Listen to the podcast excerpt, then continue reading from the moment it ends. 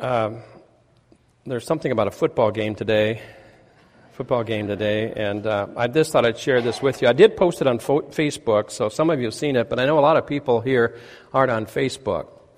But uh, I posted this on our Doolin's Grove page. You should be as excited about church as about the Super Bowl.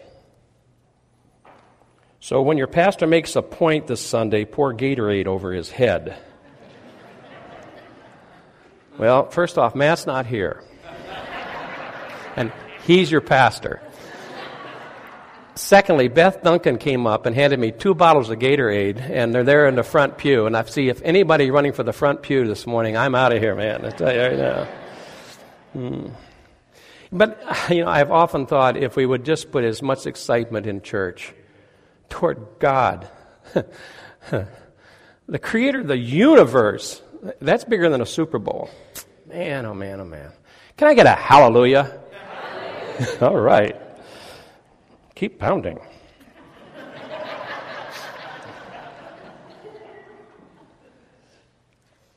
there was some thought as to really what we needed to do with this time allotted for a sermon, and uh, there was some thought of maybe just having a time of testimonies. And I actually have to say, I think the Lord spoke to me in the sense that this is an opportunity, and, and I mean this with all seriousness. This is the opportunity we can talk about our pastor. We're not talking about his back. We're talking about a man who has the call of God on his life. And what prompted that thought is that we had gathered together and um, in, the, in, the, in the pastor's office for our time of prayer, he shared with us the tension that he was sensing as he wants to be here with his congregation this morning. And at the same time, recognizing that there's a family within our family that really need a pastor. And he, he said at the very beginning, I don't know what I'm supposed to do. Would you pray with me through this? And those of us who were in the room were able to have that privilege of praying with our pastor for God to speak to him as to what he needed to do at this very moment as it related to ministry to the flock, to the church, to the body of Christ. And after the time of prayer, he says, I know what I'm supposed to do. He said, I, I really feel like I need to be there. And we, we, we affirmed that. We felt that that's exactly right. And Richard uh, joined him, and they are there at a, a very, very important time in the lives of some of the people of our family. And that's why I want to talk about our pastor. Um, I can say this now because I'm not a pastor, but it's a rough job. It is a hard job. It is full of all kinds of blessings. It is, it is rich with life experiences that changes you forever. And there's also some, there, there is a lot of struggles and hurt and pain and scars from pastoring. I'll point that out a little bit later as we get through this thought that I've put together this morning. No, I didn't put it together this morning. I grabbed it this morning and brought it to you, is what I did. But throughout the scriptures, there is the reference to the shepherd. It begins in Genesis as uh, Abel is recognized as a shepherd, and he, he is involved in worshiping the Lord by giving him his best. And then there is Moses, who is, work, is recognized as a shepherd, uh, leading a flock out of Egypt and watching over them as they go through the wilderness and preparing them for what will be the promised land. And then there is David. David, who is recognized as the shepherd. Psalm 23 comes to mind immediately as the picture of the shepherd written by David himself. David, a, a, a shepherd, pastoring a flock, having a heart after God. That, I think, begins to give you an insight as to what is involved in this calling on the life of a man or a woman to be a pastor. You, you, you have a sense of responsibility for the people that God has entrusted to you to the point that you'll, you'll do anything for them just about as it is related specifically to, to God or Christ's instructions. Jesus said, I am the good shepherd. The good shepherd lays down his life for his sheep. And while there may not be the martyrdom that is exercised in church after church after church, There are men and women who have given up their life for the people that have been entrusted to them.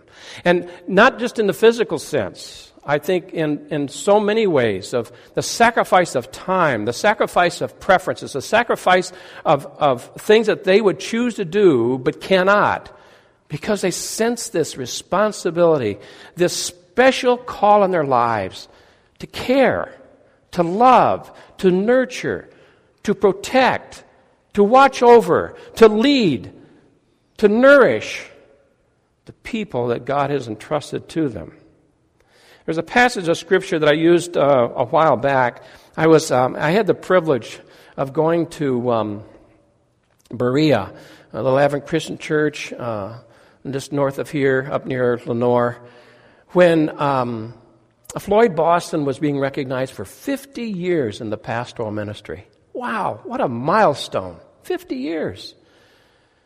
And uh, I, I, brought with me a shepherd's crook that I had gotten from Tim Laniak, who was the professor at Gordon Conwell Theological Seminary. And I, I presented it, I presented it to, to uh, Floyd with, with these words from 1 Peter 5 2 4. Be shepherds of God's flock that are under your care, serving as overseers, not because you must, but because you are willing as God wants you to be, not greedy for money, but eager to serve, not lording it over them, those entrusted to you, but being examples to the flock. And when the chief shepherd appears, you will receive the crown of glory that will never fade away. There are some men and women in ministry that are going to receive that crown of glory because of their faithfulness to the call of pastoring, of shepherding God's people. I got to tell you, I think that description fits our pastor. Now, he would be totally embarrassed if we were here right now and hear me talking about him this way. But we have a man who is not lording over us. He is caring for us. He is not doing it for any personal gain. He is doing it out of love for Christ and His church. He is doing it willingly. I mean, he could go back to marketing if he wanted to. And he told me this this morning. He could, he, he could even sell chicken at Chick fil A if he wanted to.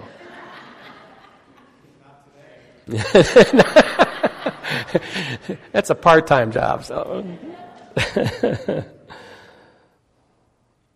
In Jeremiah, God makes a promise to a people that are just they're, uh, they're dispersed. They're, they're, they have been banished from their homeland, and, and, and there is the promise that He is going to bring them back together and, and deal with all the calamities of life that they have experienced, basically what they have brought upon themselves because of disobedience.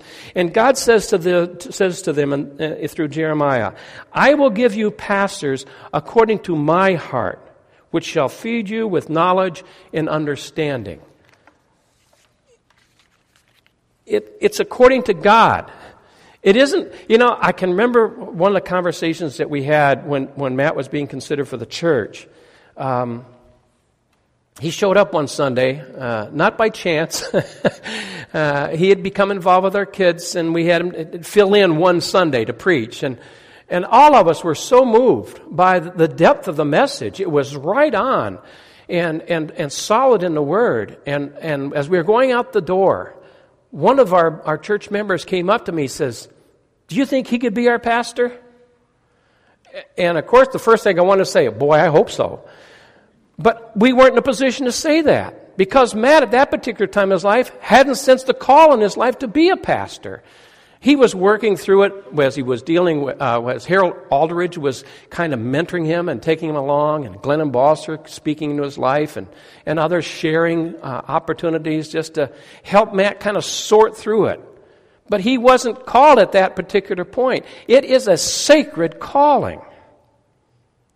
It's more than ordination that is recognized among men. It is God's hand upon that person.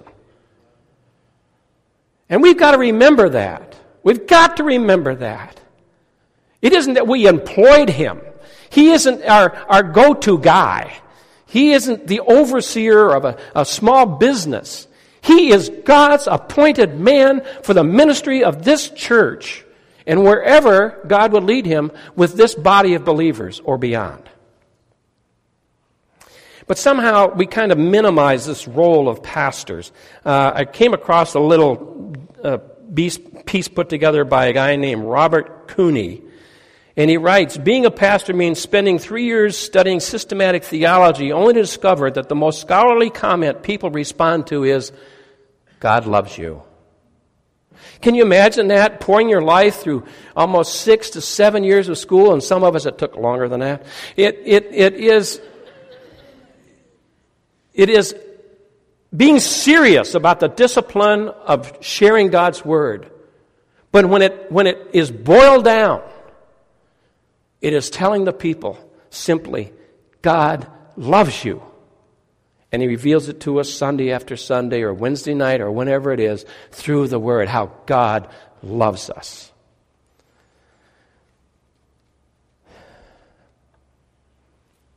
Pastors are asked to do some of the craziest things in ministry. I know a pastor who was asked to come to the dedication of a convenience center. That's a polite word for two bathrooms on a campground. Pastor, would you come over here and bless our toilets? And that's happened in more than one occasion, I assure you. I have, a, I have an uncle who, is, who has traveled the world and has been involved in missions in Asia and, uh, and is quite respected. And lo and behold, he had the opportunity to bless a toilet during his uh, tenure as a representative of our denomination.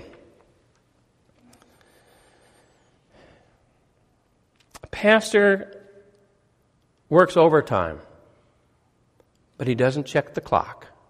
He doesn't punch in, he doesn't punch out. He is on the clock 24 7. I hope you can appreciate that. See, a lot of us can kind of hang it up and go home. But I tell you, the true pastor, when he goes home, he is thinking about that person in the hospital. He is thinking about that kid that just ran away from home. He is thinking about the separation between a man and a woman. He, he is thinking about all kinds of things that are gripping the very life of the church. It's on him or her 24 7. They eat it, they drink it, they breathe it, they need sleep on it. Because why? Because they love the Lord, they love His church, and they love the people God has entrusted to them. I had an opportunity, uh, Norma might remember some time ago, we shared this in Sunday school, uh, just kind of trying to figure out what does a pastor do anyway? How does he use his time? You know, he only preaches on Sunday. So I had him, I had him just list things on the blackboard of all the things that they could remember that the pastor does. We put it down. Oh, well, they're supposed to prepare a sermon, and then they are supposed to lead the church in ministry and they're supposed to lead the youth. And oh, they got to prepare a lesson for the youth. And then they got to visit uh, the people in the community and the shut ins. And then they go to the nursing homes. And then they have to visit the people in the hospital. They got to be available for administration in the building. Oh, they got services on Sunday from 9 to 12, Wednesday 6 to 8. They do funerals, weddings, counseling, reaching to the lost. They go to meetings in the church. They go to meetings outside the church. They go to meetings they don't want to go to. Now, if you would just make a list yourself sometime and you put a number of hours you think are required to complete these tasks, I'll guarantee you it comes out to more than 40 hours a week. I guarantee you it comes out more than 50 hours a week. I bet you it's close to 60, 65 hours a week a pastor, a good pastor, will pour in the life of his church. That is, that is the active duty. That isn't the, the, the conscious exercise, the, the aching heart, the sense of identity with his people and how much he loves them.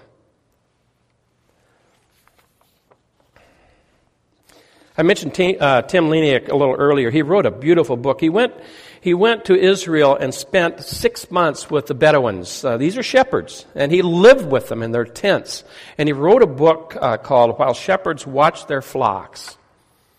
And he, he made a list of things that shepherds do for their sheep. Listen to this. And, it, and it, all, it all equates to leading, how a shepherd leads the sheep. Leading means feeding, leading means caring, leading means looking for the lost, leading means breeding through discipleship, leading means watching, leading means interceding, leading means healing, leading means bleeding. Leading means being led. I, I, I, I want to just land on a couple of these real quick. Leading means looking for the lost. Matt and I occasionally will share a meal together, and for a while we had a routine that uh, once a week or once every other week we'd land at uh, Showmars for breakfast. And Matt got to know Alice and he got to know Jennifer. Two of our waitresses that were there every time we sat down. And Matt would say, Hey, how you doing? Is there anything that we can pray for you this morning as we come together? And these, these ladies, we found out more about some of the things that were happening in the lives of these ladies because of Matt wanting to know where they were in life and what was happening in their life. You see, a pastor isn't care just about caring just about his church. The pastor cares about God's children, wherever they are in the world. Leading means being led. Matt gives himself faithfully to the exercise of prayer and reading the Word so God can speak into his life so that he is equipped to lead us, so he can nurture us. Peter Drucker, this is amazing. This is an amazing statistic. Peter Drucker and he's considered a, a, a, guru in leadership. He has studied all the industries and he knows how they function and he knows the ups and downs and the challenges that CEOs have to deal with uh, in the work world. He says that the four hardest jobs in America, and he, he, he specifies, and not necessarily in this order, are the President of the United States of America, a university president, a CEO at a hospital, and a pastor. Wow. Among the top four most difficult jobs in our country. this guy studied it. He knows what's demanded of people who are in positions of leadership.